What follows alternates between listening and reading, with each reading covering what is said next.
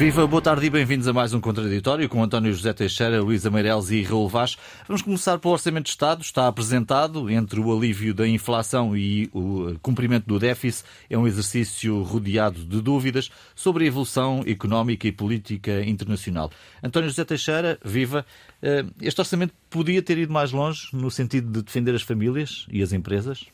Podia, eh, olhando mesmo sem ser um especialista em finanças públicas, mas olhando para o que está em causa, o Governo tem aqui eh, uma almofada, para citar a palavra do Presidente da República, uma almofada significativa para uh, amortecer os choques que poderão vir aí no próximo ano. E, enfim, dificilmente não virão.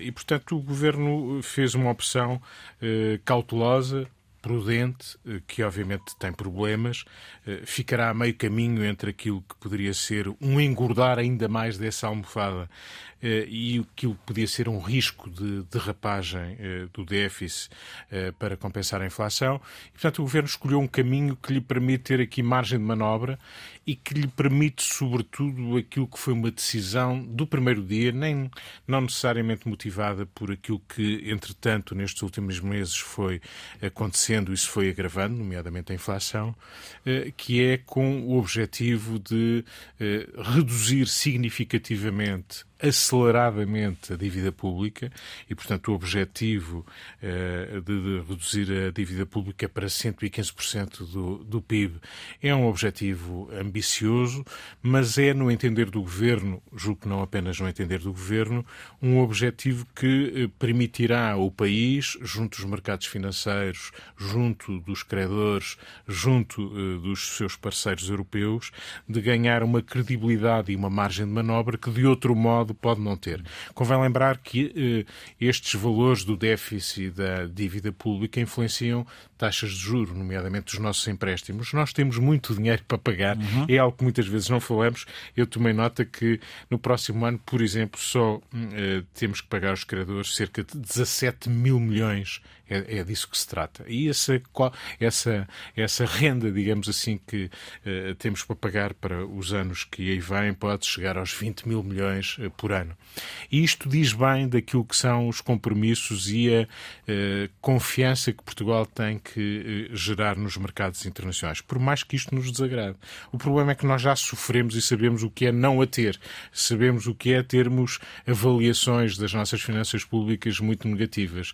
O desastre aí é muito grande. E, e dar dinheiro para os juros é sempre doloroso, não é? Nós sabemos pelos empréstimos de compra de casa ou créditos pessoais. E é adiar o problema, Sim. que se vai agravando entretanto. Nunca o resolvemos e, portanto, só o agravamos. E é evidente que este objetivo de redução acelerada do déficit e da dívida é algo que parece demonstrar uma insensibilidade social face às dificuldades que atravessamos, mas é algo que nos pode permitir fazer face também aos problemas sociais nos próximos anos.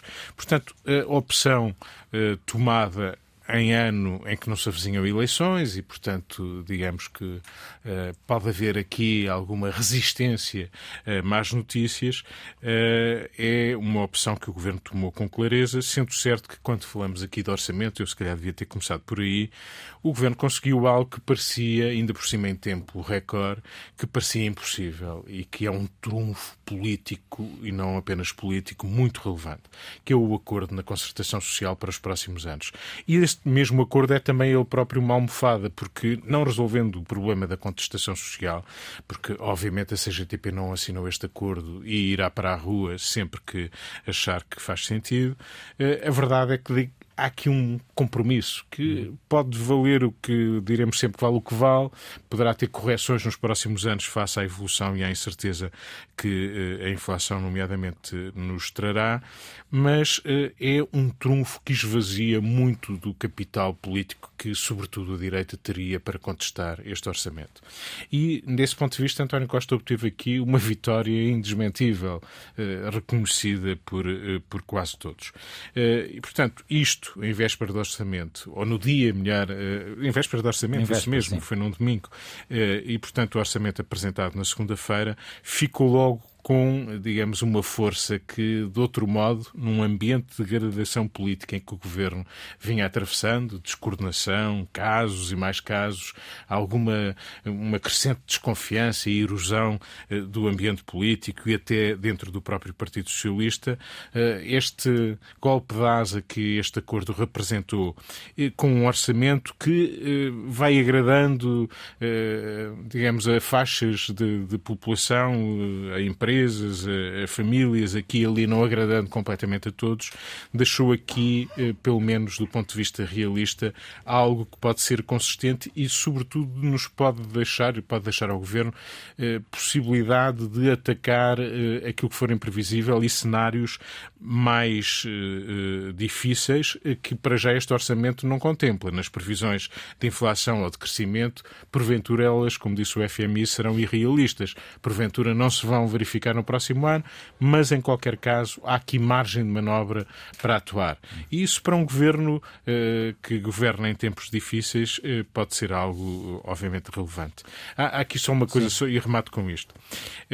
o governo tem, tem, tem se preocupado muito em não deixar uh, intranquilidade na sociedade, em uh, apostar em criar confiança, em dizer, bom, vamos acreditar que vai ser possível melhorar a situação e que a situação internacional vai melhorar. Eu acho que gerador de confiança é a verdade que se contar. E uma das verdades que temos perante a mesa é que vamos sofrer com o que aí vem.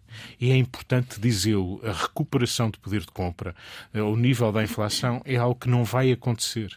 E, portanto, por mais discurso político habilidoso que surja, a verdade é que nós vamos perder poder de compra. Já está a acontecer, não é? Luísa, de resto falaste a semana passada aqui, se me recordo, uh, da questão da, da classe média, não é? Portanto, vê-se um orçamento muito uh, tentar defender aqueles com menos uh, rendimento, mas essa questão é de seguir a classe, que teoricamente seria a maior classe, mas a classe média também está a empobrecer. Estamos todos, não é? Que isso estou plenamente de acordo com o António.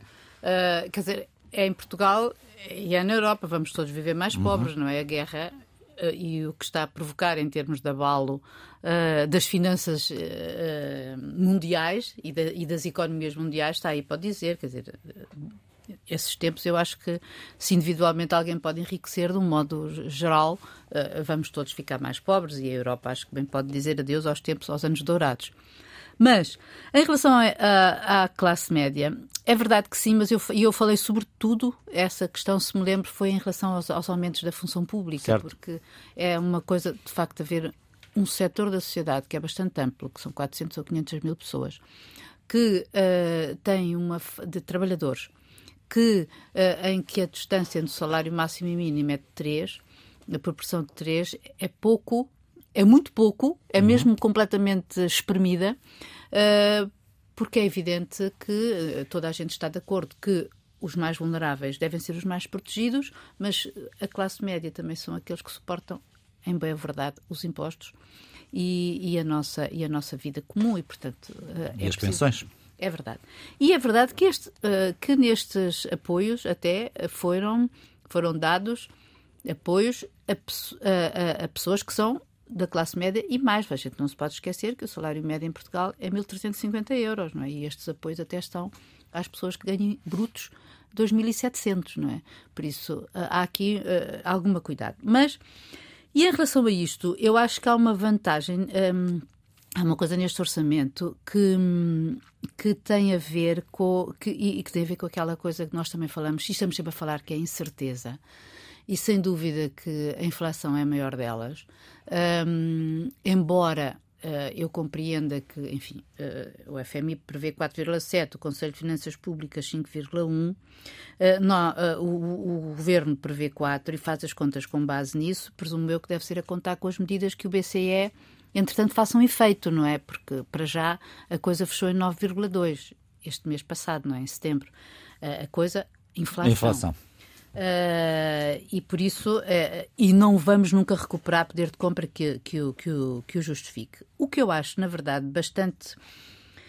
Uh, este orçamento prevê, prevê nas almofadas, tal como disse o, o, o António, o António um, Existe, na verdade, os juros, uh, o aumento de juros que uh, está lá previsto, vai ser, uh, vai ser, vai ser grande, só em relação a este ano são 1.200 milhões a mais. mas existe aqui nós estamos, e o Medina disse isso, que foi, o Medina, Ministro das Finanças, que este é um orçamento pensado também, é difícil fazer mais porque é um, um, um, orçamento pensado em numa situação que estamos em pleno emprego. Só que se tiveres uma recessão, ou tiveres um, uma alta brusca de juros, ou uma qualquer uh, cisne preto, como aconteceu, já tivemos vários nestes últimos anos, e tiveres uma contração muito rápida da economia, tu vais ter o desemprego a disparar. Uhum. E aí as receitas ficam mais pequeninas e os, e os subsídios tup, ficam mais altos. E, portanto, isso acho que é um, um perigo uh, grande, embora uh, nós percebamos que, pelos apoios que também este orçamento vai dar, nomeadamente ao, ao setor de turismo, que aí é uma oferta, quer dizer, é a grande aposta para ser almofada, porque o turismo é aquela área, por exemplo, ao contrário da Alemanha, em que, quando há desemprego, porque tem uma indústria pesada forte, e, portanto, uh, não aumente. Uh, quando há desemprego, há desemprego porque tu não consegues rapidamente transferir os trabalhadores da indústria pesada para qualquer outro. No turismo, que nós sabemos que é a aposta da nossa economia, é, foi com o turismo que nós crescemos este ano desta maneira. A nossa galinha. A nossa galinha. Uh, é muito fácil contraíres ou estenderes uhum. a, a, a, a, mão de obra. Neste momento, tu tens escassez de mão de obra no turismo. Portanto, isto aqui. Até, escassez de mão de obra em quase tudo. Em quase tudo, em quase tudo. E depois tens, e nem sei Com se quase plano emprego. A viagem, a viagem do, a viagem do, do Medina uh, agora ao FMI, a reunião do FMI nos Estados Unidos, talvez tenha a ver com isso, porque a grande aposta do turismo, tanto quanto eu consegui perceber também do lado americano, é que exatamente venham americanos hum, para cá. E para cá, isto é, a turistar, não é? Um, há uma outra coisa que eu acho um, que, que acho muito interessante, porque eh, nós, na verdade, este ano não cumprimos o PRR. Há muito dinheiro do PRR aí. Ao que parece, portanto, no ano, para, o ano, para o ano, vamos, o investimento vai ser à custa do PRR. Benzo a Deus, espero que sim. E muito atraso, aliás, na sua aplicação. Aliás, Raul também tinha falado nisso, se me recordo, a semana passada ou há duas sim. semanas, nos atrasos na aplicação do PRR. começar por, eh, isto é uma clara vitória política do Dr. António Costa. E é preciso dizê-lo com toda a frontalidade, com o trabalho, com um trabalho de formiguinha, do Dr. Fernando Medina, Ministro das Finanças, e da, da doutora Ana Mendes de Almeida, Ministro do Trabalho. Ou seja, é fundamental Godinho. nas circunstâncias... Godinho. Ana Mendes Godinho. Peço perdão, uh, era fundamental que depois da geringonça houvesse outro entendimento. E este é incomparavelmente melhor do que os quatro anos da geringonça. Isto mostra que António Costa é um primeiro-ministro para todas as estações. Uh, o governo vinha de seis meses horríveis. E esta pantofada política, obviamente, cria um suplemento da alma muito bom. Há coisas boas no orçamento, eu quero dizê-las, na minha opinião. A primeira é uh, as últimas declarações do Ministro das Finanças, em que diz, uh, aliás, numa entrevista hoje ao Expresso, que diz que uh, as medidas da geringonça vão ser revertidas, ou pelo menos abre espaço para isso. Isso é muito, muito bom, na minha opinião. Depois, o Ministro das Finanças tem como intenção e vai cumprir com este orçamento Portugal uh, vai, reduzir, é, é, vai reduzir. A quarta maior redução da dívida pública vai ser feita por Portugal. O que quer dizer que uh, Portugal sairá daquele radar uh, em que estava, em que tem estado, por razões explicáveis, um radar em que vão ficar cinco países europeus: França, Espanha, Itália, Grécia e Bélgica. Ou, portanto, nós saímos desse hum. banco, não de suplentes, mas de primeira linha. Isso é muito bom para o país e é preciso afirmá-lo também com, com clareza. Uh, como a Luísa disse também, este orçamento, pelo que eu percebi, não sou obviamente um especialista como o António em finanças públicas, não somos os dois, uh, provavelmente não somos os três, provavelmente não somos os quatro, mas Ui, é, fácil, é, um é, fácil chegar lá. Os ouvintes sabem dizer, mas então porquê é que estes maduros estão a discutir o orçamento se não percebem nada do orçamento? Políticos, exato, exato. São opções políticas. Exato. Dito isto, eh, como a Luísa já sublinhou, uh, o orçamento é cauteloso e há de facto uma grande almofada. Ou seja, imaginemos que isto corre mal e pode correr mal Mas se correr mal, estou a falar de 23, eh, depois de 23, quem sabe, uh, há uma almofada nos seis meses que o Ministro das Finanças e o Governo pode usar. Não só o PRR, que não foi executado, uh, de 7 mil milhões, salvo eu, que tinham, tinham que ser executados, ou deviam ser executados, melhor dizendo, foram executados 700 milhões, ou coisa que o valha.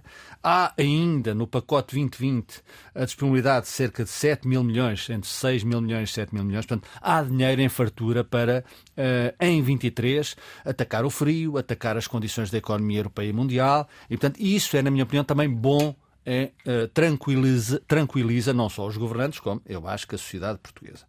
Uh, é evidente que há outra coisa boa, já agora, eu estava a falar do, do FRI que aí vem, é esta, esta berba de 3 mil milhões de euros, que é muito dinheiro, é mesmo muito dinheiro, uh, para os custos da energia. Ou seja, o governo quer e vai certamente fazer isso com, uma, com, com força, dizer, reduzir os custos de energia que chegam ao consumidor. Esperemos que isto funcione. Dinheiro para isso há, e está no orçamento, e portanto isso é também outra boa notícia. É evidente que eh, o mundo não é feito só de, de boas notícias. As previsões são falíveis. As previsões do governo português, que são otimistas, eh, é preciso também dizê-lo, não batem certo, por exemplo, com as previsões do FMI.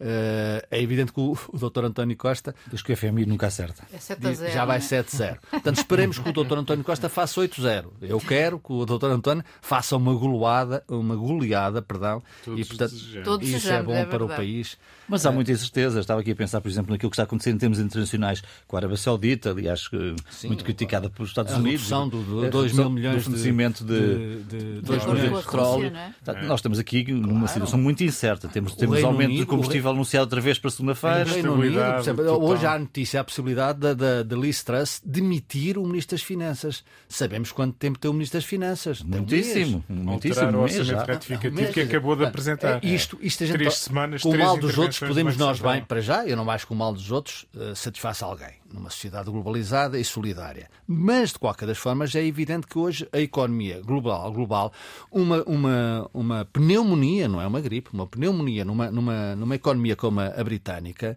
é, é- é muito E séria. dá-nos uma grande pantofada no turismo. Exatamente, no turismo. O turismo, aliás, que hoje se conheceu, já agora outra boa notícia, eh, a Luísa está-me a dar boas deixas.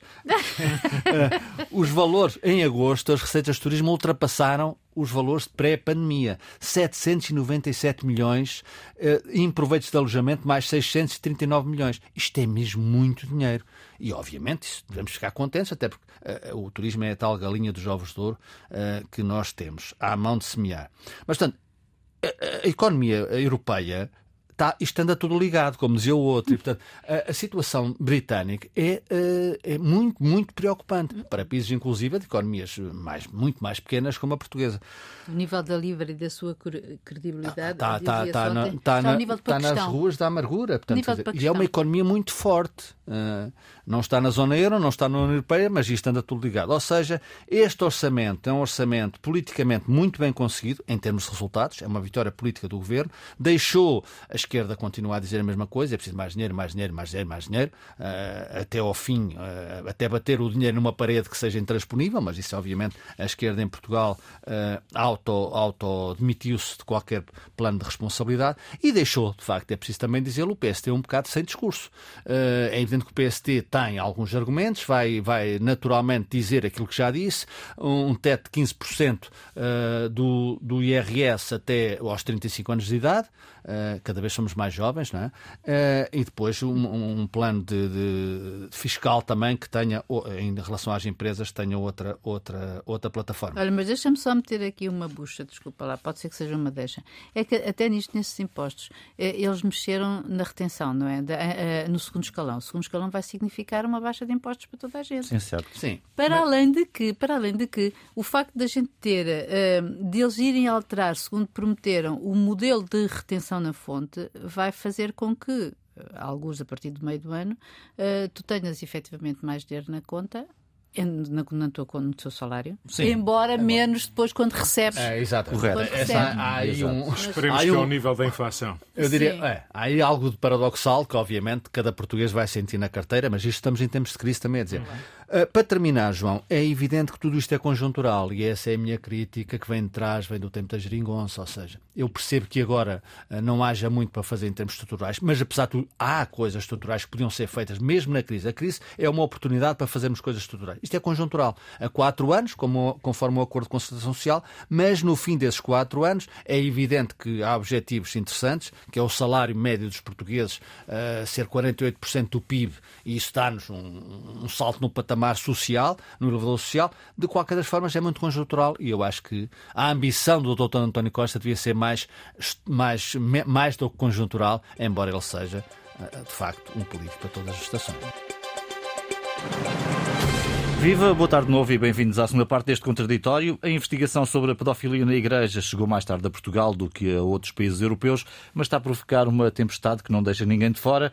A Comissão Independente revelou esta semana ter recebido mais de 400 testemunhos de vítimas, um valor que Marcelo Rebelo de Sousa, Presidente da República, disse não lhe parecer demasiado elevado, dado o período temporal longo e existirem milhões ou muitos, muitas centenas de milhares de jovens em contacto com a Igreja nesse período. Uma declaração que recebeu um cor de críticas que o obrigaram a fazer vários esclarecimentos, nomeadamente à RTP, depois também uma nota de imprensa, eh, uma clarificação sobre o sentido exato desta frase. Enfim, António, este caso é, é bastante complicado e não podemos de maneira nenhuma reduzi-lo a este, esta declaração do Presidente da República, que eu acho que consensualmente todos acham que há aqui um, uma falha de comunicação tremenda na, na frase que foi preferida. Sim, hum, há duas questões aqui a colocar. Hum, a infelicidade, chamemos-lhe assim, eh, de, do Presidente da República naquela frase, naquela tomada de posição, não apenas nela, mas também em alguns contactos eh, e, em algum eh, alguma atitude repetida de, de Marcelo Rebelo de Sousa no seu posicionamento público em geral. Marcelo reúne algo quase impossível no seu discurso público, que é um homem que fala tanto todos os dias, raramente comete erros no seu discurso, nas suas tomadas de posição. Imaginando alguns presidentes da República que tivemos, basta lembrar o seu antecessor, que falasse um vigésimo eh, todos os dias que, de, de, Marcelo em relação a Marcelo Rebelo de Sousa eh, e obviamente nós eh, com muita facilidade imaginaríamos o conjunto de problemas que o seu discurso podia originar. Marcelo desafia quase aquilo que nos parece impossível, que é para quem fala tanto de forma permanente, como é que consegue ter a lucidez, a inteligência de não costumar cometer erros. Certo. E, portanto, este, obviamente, pagou o caro para quem se expõe de, de, de, desta maneira. Pagou o caro no sentido em que calou fundo à esquerda e à direita, em, em, vários setores, e o próprio Presidente teve a noção disso muito rapidamente, seja tentando corrigir inicialmente, ainda que de uma forma pouco, pouco eh, digamos, assumida, eh, mas depois, finalmente, pedindo desculpas eh, no, no dia seguinte.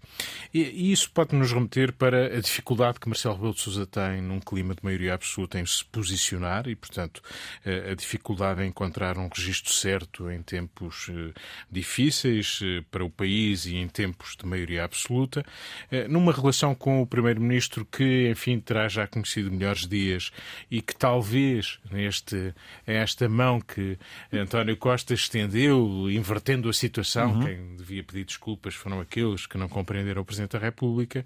É curioso que de Belém a expressão apoio brutal do Primeiro Primeiro-Ministro seja uma expressão muito curiosa, porque parece um paradoxo, não é? Apoio brutal eh, do, do Primeiro-Ministro, eh, fazendo constar que o Primeiro-Ministro terá recuperado uma relação que tinha esfriado.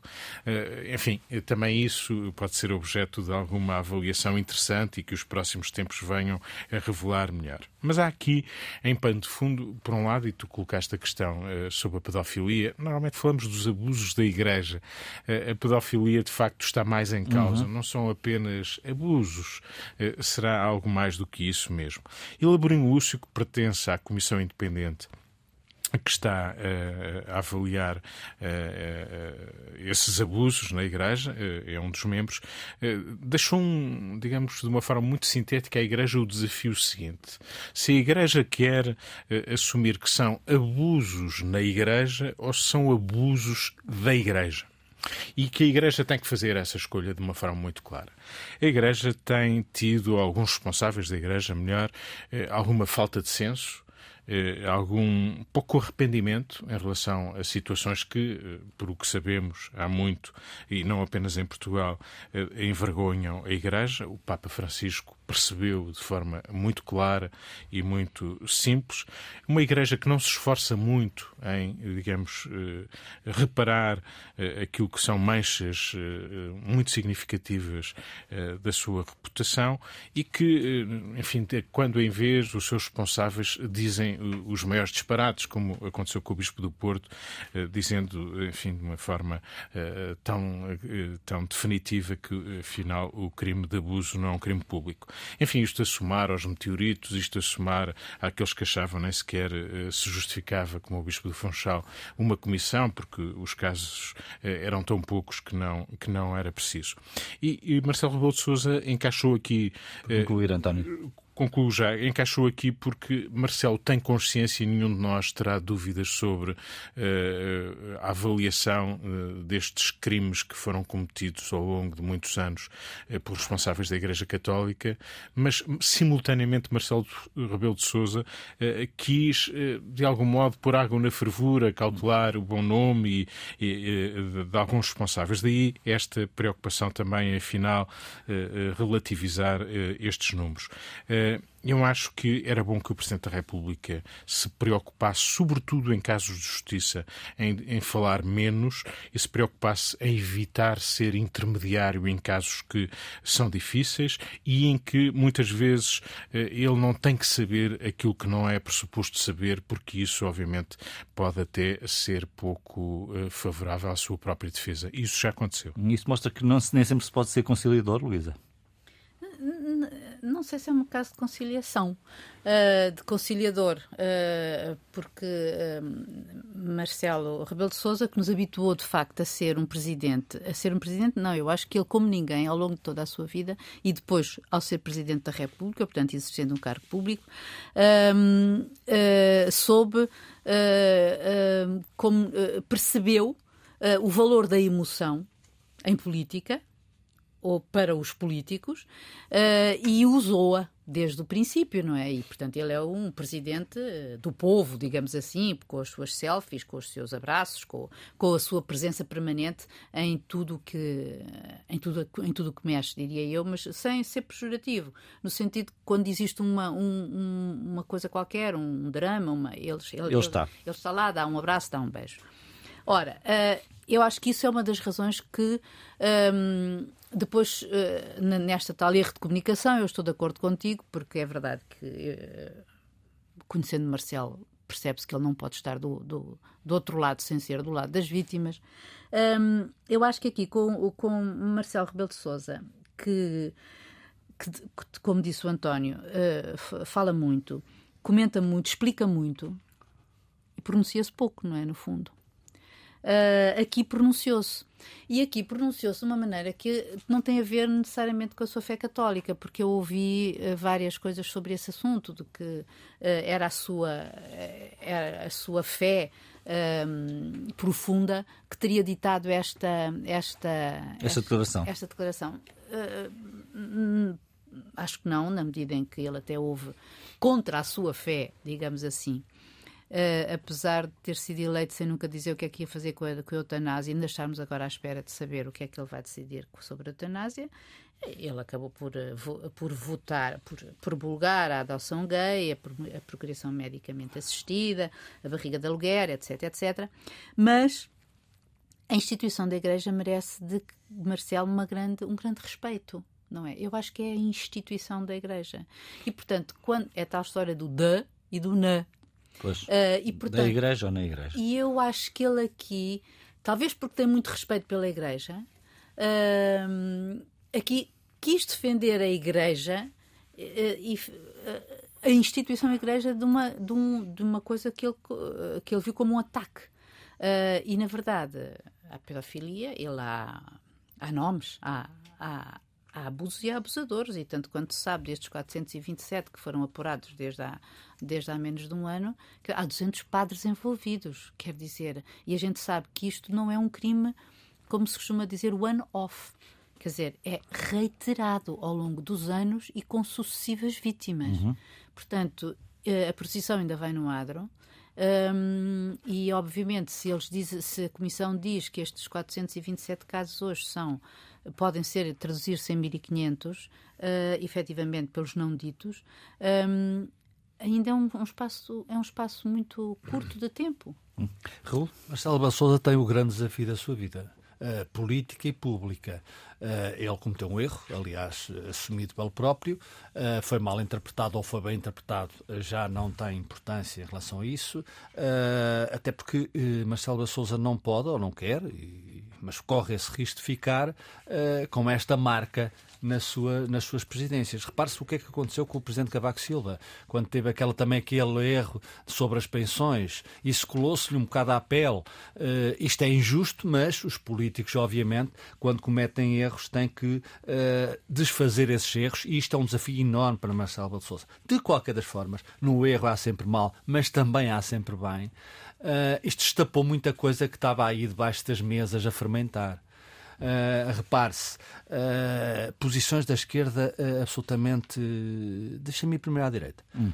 O PSD, ressabiado, que detesta Marcelo, porque queria que Marcelo matasse António Costa já várias vezes na praça pública, num duelo em que no Campo Grande ou coisa que o valha, portanto está ressabiada e é evidente qualquer erro de Marcelo é aproveitado, toda a gente sabe da direita que eu estou a falar, não é preciso dizer aqui nomes, é aproveitado à ultrance. Isto é um erro para a direita. Mas, enfim, cada um uh, tem a sua estratégia e tem a sua cabeça de pensamento. Uh, eu acho que é um erro, na minha modestíssima opinião. Depois, também, uh, a questão da, da Igreja. Na Igreja Portuguesa também já era sabido, mas isso veio mais ao de cima, é mais evidente. Há uma profunda divisão há uma profunda divisão. Quer dizer, uh, o, o, o, o, Bispo José Ornelas não pensa da mesma maneira uh, que o Bispo Manuel Linda. Uh, e são bispos um da Conferência Episcopal, outro do Porto. Ou seja, há uma profunda divisão na Igreja e mesmo no Vaticano, o Papa Bento XVI não pensa o mesmo, o Papa Emérito não pensa o mesmo que o Papa Exercício, o Papa Francisco. Olha, deixa-me só dizer-te, uh, uh, hoje lendo um artigo de, de onde se dizia, de fonte da, fonte da, da Conferência Episcopal, Episcopal Portuguesa, dizia que estes casos eram fogo amigo um fogo amigo. Porque... no sentido de que estão claro. a atacar aqueles claro, que, claro. mais, que mais destacaram. Claro, é? Exatamente. E, e, há um ataque, isso eu que vem concordo com isso, que vem é. dentro e vem contra o progressismo. O progressismo no sentido de a verdade, a verdade. E, e, só a verdade é revolucionária também na Igreja. Em uh, Espanha, portanto, isto... por exemplo, não se conseguiu ainda fazer não qualquer se conseguiu, claro. Quer dizer, é. são, sabes porque eu acho, eu, António, são sociedades muito fechadas uh, consequência de ditaduras moles, uh, a portuguesa. A espanhola Sim. não foi tão bom quanto isso. E um peso da igreja fortíssima, no caso de Espanha. E um peso da igreja fortíssima, tanto um como noutro país, tanto uma numa como noutra sociedade. Esta vontade da igreja virar a página tem dificuldades internas muito, muito, muito substanciais. Aliás, repare-se o, o, que é feito já agora, estou-me a lembrar o que é feito do, do, do Cardeal Patriarca de Lisboa, Manuel Clemente, está desaparecido em combate, e portanto isso é muito importante. Uh, isto também, de certa forma, uh, abriu espaço para. Uh, a caça já estava aberta, mas para as presidenciais. E enquanto o Partido Socialista, António Costa, tem esse problema praticamente resolvido, digo eu, é evidente que antes de ser, uh, nunca se é. Uh, aliás, hoje, numa entrevista curiosa, importante, na minha opinião, uh, de, de Eurico Brilhante Dias, líder parlamentar do Partido Socialista, muito próximo, chegadíssimo à estratégia e ao pensamento determinante de António Costa, diz que o Partido Socialista praticamente já tem candidato presidencial. E de Santos Silva. Augusto Santos Silva, que Augusto Santos Silva, que será aliás, dissemos-lhe aqui eh, atempadamente, será provavelmente, ter feito bastante por isso, o candidato presidencial do Partido Socialista em 26. Agora, há outro ponto para terminar, João, que eu acho que é o mais importante desta, uhum. desta, desta, destes episódios, que é a, eh, a, a, direita e a esquerda, é para onde eu quero terminar por aí, eh, não se pode. O Bloco de Esquerda, Pedro Filipe Soares, uh, disse que a atitude do Presidente da República era miserável. É evidente que isto é miserável da parte de Pedro Filipe Soares. Tem que crescer, tem que ler umas coisas e tem que ser, sobretudo, o Bloco de Esquerda que tanto critica o Chega, porque vem aí o fascismo. A melhor maneira de combater uma, uma, uma possibilidade dessa natureza é preservar as instituições. As instituições de democracia são os alicerces de um sistema democrático. E quando se ataca o Presidente da República desta forma desbravada, incompetente, infantil e pueril. Felizmente, para terminar, João, felizmente há quem como o Dr. António Costa, uh, com todas as divisões que tem, ou terá, ou já teve com o Presidente da República, uh, é bom, é bom. E eu critico aqui muito o Dr. António Costa com alguma regularidade, e certamente voltarei a criticar por outras razões, mas quero aqui hoje, comecei por elogiar, e quero nesta, nesta, neste tema também elogiar claramente.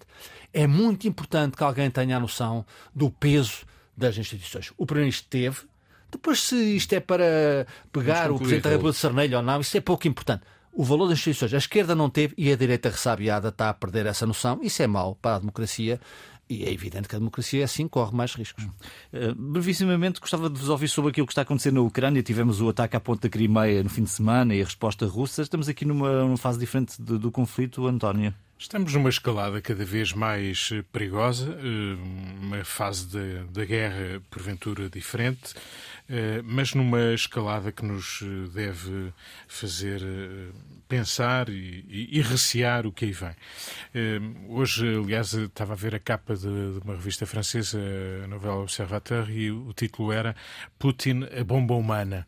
E, e isto diz bem do ponto em que chegamos, olhando, por exemplo, ao responsável pela política externa da União Europeia, na sua declaração de ontem, era uma resposta a Putin dizendo se houver um ataque nuclear, uh, uh, o Ocidente, Estados Unidos, Europa, NATO, uh, vão dizimar, anular, dissolver o exército russo. Será essa a resposta.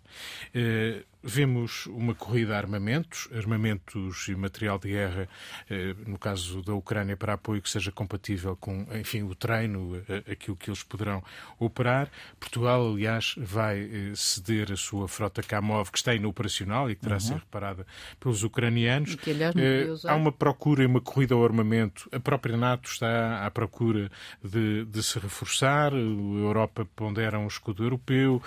A Alemanha forneceu à, à Ucrânia eh, também um escudo antimísseis eh, eh, para, para se defender e, portanto, nós estamos numa escalada muito perigosa nesta fase e termino apenas com isto. Há dois símbolos, falaste num deles, que foi a ponte da Crimeia, que, enfim, era um símbolo de Putin em relação à, à anexação da Crimeia, mas também, e convém lembrá-lo, já foi há mais tempo, foi em abril, o cruzador, o Moskva, que foi, eh, foi fundado e que era um símbolo também da Rússia e foi fundado no Mar Negro. Eh, e, portanto, estes símbolos que vão caindo são muito perturbadores para um homem encurralado que é, nesta altura, Putin. Luísa? Olha, ele é um homem, ele é uma bomba humana, mas é um homem absolutamente frio e racional.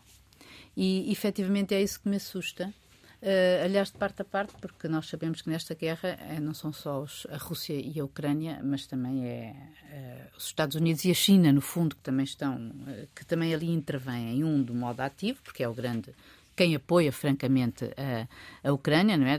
Dois terços da ajuda à Ucrânia vem de, de várias formas, vem dos Estados Unidos. mas uh, o que me preocupa mesmo é a escalada. Essa escalada uh, que muda, não é só uma fase da guerra, como é a natureza da guerra que muda. Portanto, mudou com o tal suposto uh, referendo, eu digo suposto porque chamar referendo à, àquilo que a Rússia fez nos territórios anexados, onde já não havia população praticamente pró-ucraniana, é, é, é um abuso de linguagem, mas enfim, com isso ele consegue considerar aqueles territórios como russos e, portanto, considerar que aquilo é um ataque à Rússia e, portanto, já não é uma operação militar especial, mas sim uma guerra em defesa do território russo, para o qual ele, aliás, mobiliza, faz uma mobilização parcial de 300 mil homens. Depois, tens o ataque à ponte, que produz, ou não sei se foi vingança ou não, porque aí os especialistas militares dividem-se, Muitos acham que não, que já estava mais que programado e que uh, o ataque à, à, ponte foi um pretexto, que foi aquele dilúvio de bombas em cima de, de Kiev e não só, em cima de toda a Ucrânia, uh, e que visaram uh, cirurgicamente as infraestruturas civis críticas. Ou seja, aquilo é para desorganizar um país por completo, não é só estruturas militares, como até agora ele dizia, como operação militar especial. Depois disto, temos o quê? Quer dizer, eu não estou a falar já da resposta, enfim, da NATO, etc. Uh, ah, pode haver sempre, pode haver sempre, como ele diz que não é bluff, o uso de uma arma nuclear tática. Ou seja, condições para a paz neste momento eu, só, eu vejo zero. Porque Putin uh, só admite a paz se os ucranianos reconhecerem aqueles territórios como russos e o, e, e o Zelensky agora até já diz que com Putin jamais negociará. Ontem uh, os apelos do uma estabilização de um congelamento de conflito do Erdogan a Putin também caíram em saco roto e por isso nós estamos. Não está fácil. Não está fácil. Vladimir Putin é, é, frio, eu não sei se é racional, tenho as minhas dúvidas, mas eu sei que é um cobardolas e, portanto, o que ele está a fazer é, de facto, de um perfeito cobarde, um assassino cobarde, mas que existe, que existe é um perigo, é um perigo.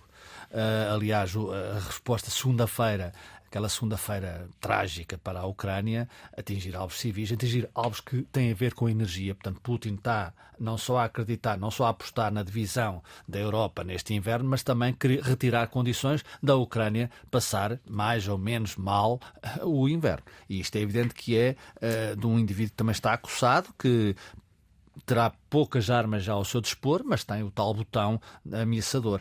Uh, tínhamos fé, de facto, o papel da Turquia parece que não, não, não resulta, uh, pelo menos não avança. Uh, tínhamos fé, tínhamos fé na China. Uh, eu penso que a China, aliás, esta semana o, o ministro dos Estrangeiros, o porta-voz do MNE chinês, quis dizer ao Putin: estamos fartos disto, quer dizer, eh, vamos lá ver se nos entendemos, vamos lá ver se há, há alguma capacidade de diálogo. Claro que Biden não quer falar pessoalmente com, com Putin, essa possibilidade foi aventada, aventada no, pelos corredores falsos do Kremlin. Uh, Zelensky não quer falar uh, pessoalmente com Putin. Não sei se estamos numa encruzilhada. Eu diria: tenhamos fé uh, na, em que a China fique farta. É evidente que a China tem andado ali equidistante, uma palavra uh, doce para dizer isso, mas a última votação nas, Nações Unidas também tem um significado. Putin tem uma clara derrota, ou seja, ele está e cada vez a ficar. do que se previa, aumentaram Exatamente. aqueles que condenam a Rússia. Exatamente. isto também, 145 o mundo, o mundo vai andando e vai andando, na minha, na minha opinião, em alguma direção que pode ter uma saída. É difícil, o Partido Comunista Chinês vai se reunir em congresso uh, de 5 em 5 anos, Xi Jinping será naturalmente uh, reconduzido. Uh, vamos ter fé, esperança na China para travar. E não só na China, já agora, na Índia. Na porque Índia ele ouve muito bem, ele ouve muito, muito bem, muito bem lembrado. Para travar um assassino que é um cobardolas retinto. Bom, e o que fica por dizer esta semana, António? Por exemplo, uma ideia que felizmente ficou pelo caminho, que é eh, uma marcha dos pobres, eh, um desfile de pobres eh, em Lisboa, com a Câmara Municipal a ajudar a organizar uma iniciativa destas. Dizem-me que em 2018 terá acontecido já algo parecido, mas em qualquer caso isso não faz dizer que acho de uma indignidade alguém se lembrar de organizar uma marcha dos pobres e que uma instituição pública como é a Câmara de Lisboa acho que isso é uma boa ideia para comemorar o Dia Mundial uh, da, da erradicação da pobreza. Eu deixo algumas ideias que eram talvez mais interessantes. Uh, dar casas, uh, habitação social àqueles que estão mais vulneráveis, abrir centros de apoio, centros de saúde. Talvez sejam ideias um pouco mais interessantes do que, de uma forma indigna, fazer desfilar os pobres pelo centro de Lisboa. Luísa, o que fica por dizer? A pobreza também. Um artigo uh, que me tocou particularmente a Vera Reigoso no Expresso de hoje, onde ela fala dos utentes, uh, falsos doentes que vão às urgências só para comer. Uh, e, portanto, aparecem à hora de jantar ou de almoçar, Uh, não são propriamente idosos, as queixas são muito gerais, mas vão-se ficando ali pela sala de observações até que é distribuída o, a refeição pelo Serviço Nacional de Saúde. Isto acontece em vários pontos do país, desde Lisboa, Porto Alegre, Castelo Branco, Beja, Abrantes, Tomar, Torres Novas, ou seja, uh, é um fenómeno verdadeiramente angustiante, porque isto é só, isto é falta de, é, é fome e é falta de companhia e é solidão. Raul, o que fica por dizer? Não fica por dizer que o Ministro das Finanças, Liz Truss, já desmentiu o seu Ministro das Finanças, arrependeu-se.